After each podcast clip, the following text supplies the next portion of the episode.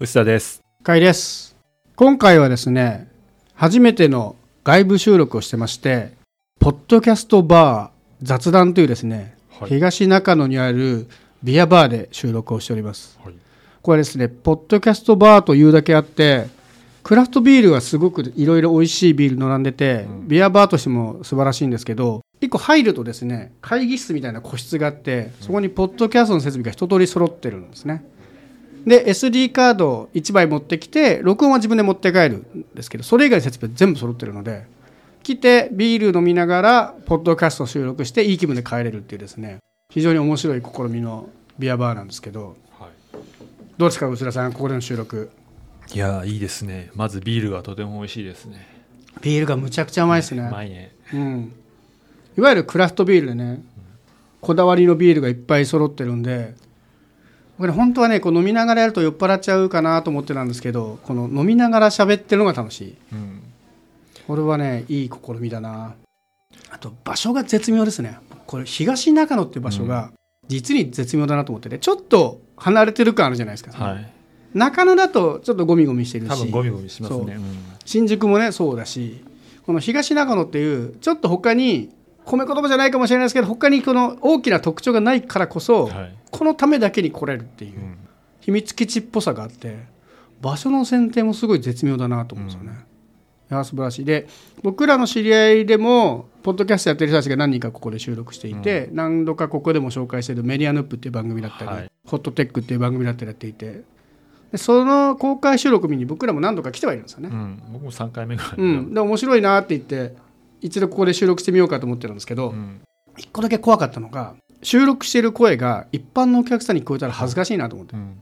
なんか前来た時でも出してましたよねう。んそうで今回は外に出てないんですよね、うん。なので自分たちだけでちゃんと喋って外の人は外の人で楽しくビール飲んでる、うんでこれある意味絶妙なタイミングなんですけど、うんちょうどですねこの東中野の雑談のそばにすごく綺麗な桜が川沿いに咲いていて、うん夜桜見に来てる観光客が結構いっぱいいるんですよね。ね。でその人たちがおそらくテイクアウトにビール買ってって帰るとか、うんちょっと休んで飲んでいくみたいなのが多くて、はい最初始める時むちゃくちゃ人がいて 明らかに僕らのことを知らない人たちがいっぱいいて、やべこのアウェー感でこんな素人のポッドキャストよっぽど酔っ払わないとできねえなと思ったんですけどうん。外に音が出ないって聞いて、はい安心して今やってますねね。前来た時もさ、半分ぐらいは知り合い？もっとか。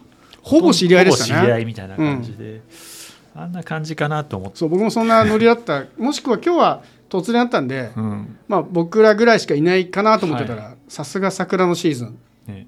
うん、前来た時はみんなポッドキャストやってますみたいなそうそうそうそんなのでした ね。そうそう。今は本当に普通に桜見に来た人がうん。いっぱいね、クラフトビール美味しくて飲んでるって感じのね、うん。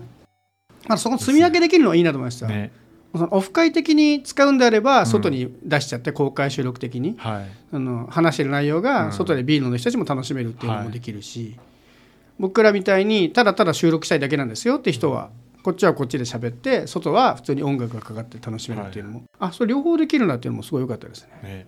そして今回マイクが相当いいマイクはいなんですよこれ、うん、あの MV7 というかなりいいマイク使ってましたお値段3万円ぐらいうん、3.5とかじゃなかったっけ、なのでちょっと音質がねいつもとどのくらい違うのかっていうのも個人的にはうん。楽しみにしてますね。だからすごいいいマイク使ってビール飲みながら撮れてうん。録音そのまま持って帰るだけっていうのはねこれは非常に便利だしちょっと気分変えてやるにもいいですね。はあとすごい細かいのがいうん。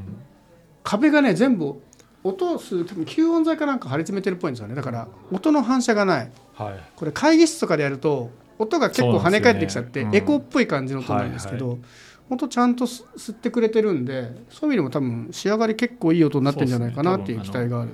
足コンプかけなくてもうん。ちゃんと使える感じになりそうな気がします。いやーすごい面白い場所作ったなと思ってねこ。こ MV74 万1800円。4万おー。楽天で僕が普段使ってる SM58 がまあ1万2000ぐらいかな、ねだから23倍3倍ちょいしますね。ちょっと仕上がりが楽しみですけど。他いかがですか？感想。いやなんかあれですよね。なんだっけ？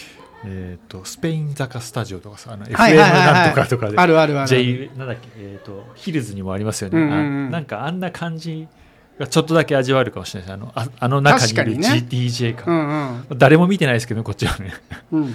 でも誰も見てなくて時々なんかやってるなってチラチラ目線がこう視線を感じるぐらいが、まあ、僕らが風景になってるみたいな感じはちょっと気持ちいいところはありますからね。雰囲気として面白いかもしれないですね、うん。知らない人たちだけどなんかあここポッドキャスト収録してんだみたいなのが、ちょっと雰囲気としての借景じゃないですけど景色としてのポッドキャストスタジオっていうのはちょっと面白いかもしれない。前回来た時はみんなピポッドキャストをやってる方が多かったんで、うんなんかポッドキャストバーだなと思ったけど今日はなんかクラフトビアバーですねそうそうそう。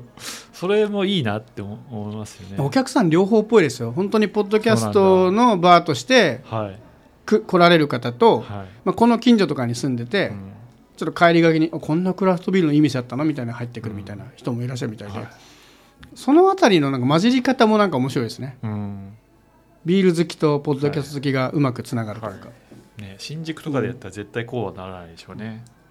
僕あとこれが実にポッドキャストっぽいなってとこもいいなと思ってる。これ確か番組始める時にもそんなコンセプト話したと思うんですけどポッドキャストってフォローしてくんないと聞かないじゃないですか誰も、で YouTube みたいに関連動画とかで広がっていかないんで一応おすすめの機能はあるけどそこから聞いてくれてる気はしないんで。うんそのわざわざ聞かなきゃ楽しめないポッドキャストと、うん。わざわざ来ないと面白くないポッドキャストバーっていうののはい。なんかコミュニケーションの取り方がすごく近しいなと思って。うん。そういう意味でもこの場所すごい面白いなちょっと褒めちぎっちゃってますけど。ね。普通にやるとおそらく収録はテーブル見ると6人ぐらい入れて収録部屋が。で外は10人ぐらいとかは入るのかな奥使ったら十数人ぐらいかな、奥はもっと、うん。そうカウンターでしょ。カウンターうん。もカウンターで使ってその奥もああるから多分小規模のオフ会ぐらいうん。20人ちょいぐらいのオフ会っぽくポッドキャスト収録ならこれ全然数としてもいいですしね、はいあとビールが6種類あって、えーカレーがある。そうカレーがねまたうまいんですよこれ。ほぼ日替わりなのかな？えカレーがうまい。そしてカレーがビールに合うっていう、ーポークビンダル、うん。ね食べたいな、、めちゃめちゃ CM っぽくなっちゃってますけど 僕結構ここ来るときやっぱカレー食べたいんでちょっとお腹空かしてとか来ますもんね。うん。でね完全完全じゃないのかな？キャッシュレスなんで。もう基本スマホでねついついつい飲みすぎてしまいますけど、ね。スマホかざすだけで飲めちゃうから。ももう何も言わずにねうん。こうスクエアの端末があってカードっていうと普通にスマホをかざすだけで。ね、僕ら大好きかざすだけ決済ができますからね。そうなんですよ。それもありが気たい。楽ですね。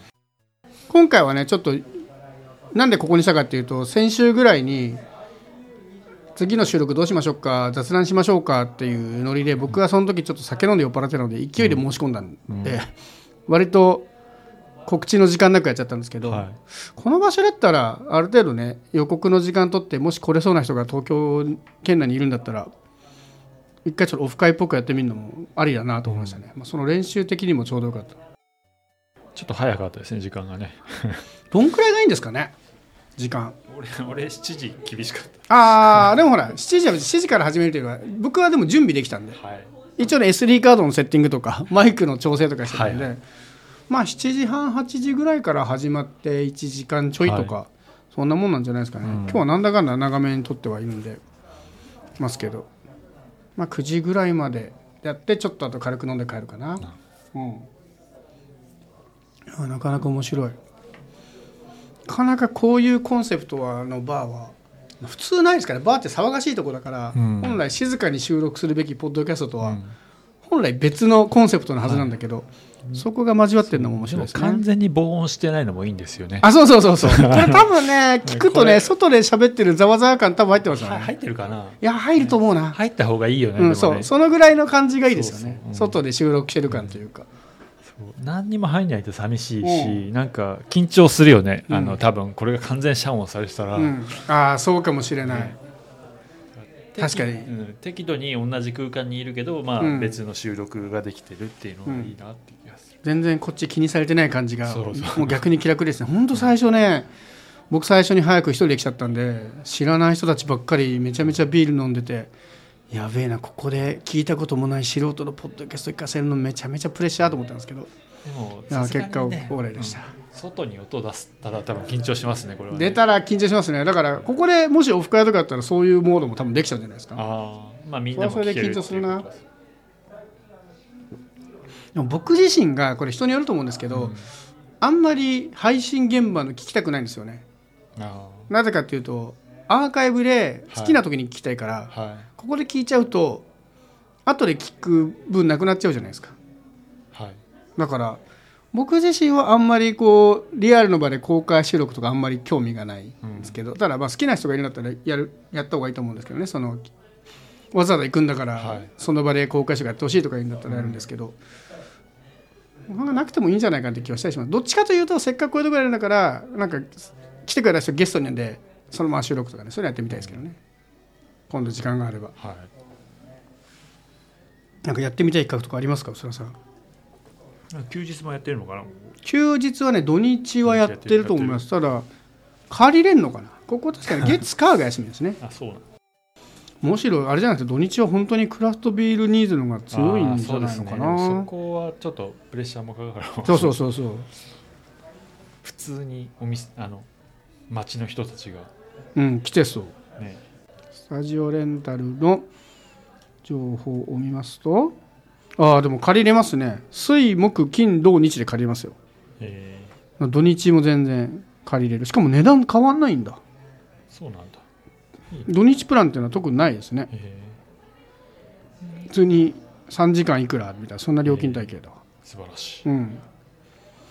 しかも日中の方が高い。面白いバー営業中の方が安いんですね。えーああ人が出ないといけないから。ですかね。ああそういうことか。営業時間にやる分には確かにね。そう。バーのついでか、あのレン完全にレンタルスペースになるかみたいなね。これ分かった。これイベント利用プランってのがあってはあ。それだと店内スピーカーにマイクつないで外に出せるんですね。なるほど。これだから僕らが前に行った時はこのイベント利用プランでやってたのかもしれないですね。なんかいいお値段しますけど。えだからそれはまあ選べるんですね。それはでもいいかも、確かにでも外に出すんだったらちょっとその分お金払わざるを得ない気はしますね。そうね。なんか外のね完全に関係ない人に聞かせるのはね。忍びないですよね。なかなかの勇者ですからね。ねやっぱり僕らもね、うん。外に出たらなんかね WBC の話とかしないといけないのかなって思っちゃいます。今日ねそうね。決確かに WBC とか一切してないですね。お題にも上がんなかったな、ね大谷やっぱりさととかねちょっとするのかな。意識しちゃうよねもう外の人をね。確かにね。ねまあ本当に気軽にポッドキャストを収録楽しみでお飲みながらうん。いい音質で撮って帰れるってね、あの録音ボタンを押すのを押せないんだけすればはい。素晴らしい環境だと思うので、はい、ちょっとまた機会あったらねあとはもうそういう要望があればちょっとここでイベントやったりとかも考えてみたいなと思うので、はい、ぜひ感想いただけるとありがたいです。酔っ払って勢いでぜひ感想いっぱいください。